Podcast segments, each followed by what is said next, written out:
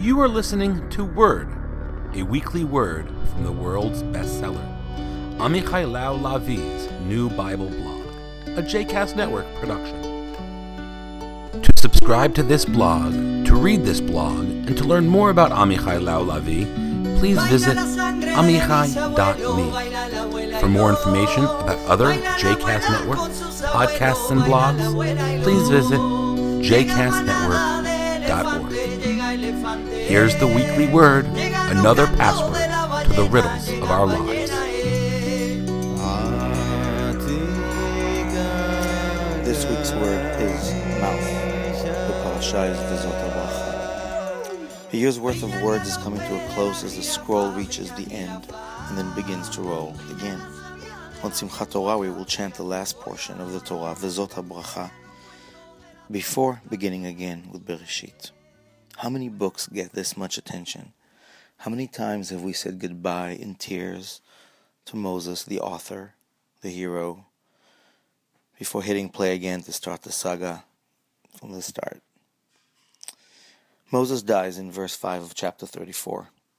And The next eight verses, the last ones of the Torah, according to Talmudic sources, were either written by Joshua or by Moses in tears, describing his own death. He dies as God kisses him on the mouth. But you would know it for most English translations that render the words the mouth of God as the word of God. So Moses, the servant of the Lord, died there in the land of Moab, according to the word of the Lord.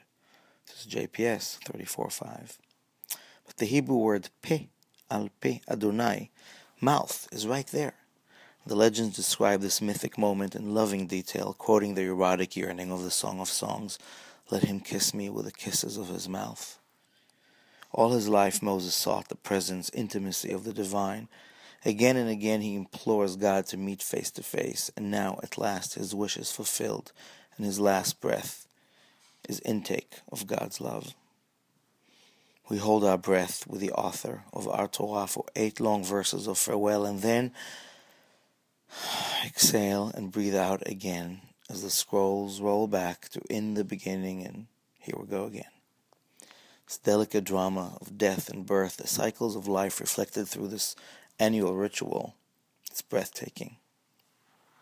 God's mouth is code for words, voices, kisses, whispers, portals that let in air and let out song and story, mystery and more, always more. The Torah is the record of the written and the known, along with the ever created commentary of our lives, our mouths. The more the better. Together, the written and the spoken, the ancient and the current, the Torah of Ktav and Torah of Peh a perpetual perfection. Moses dies, but the story lives on and on with each of us. And here we go again. Thank you for traveling with me throughout this cycle of the Torah, week by week, word by word.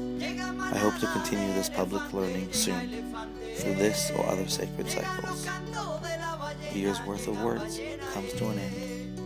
Gratitude with wonder, sealed with a kiss. Feedback, suggestions, ideas, most welcome. Find me online. Shana Tova.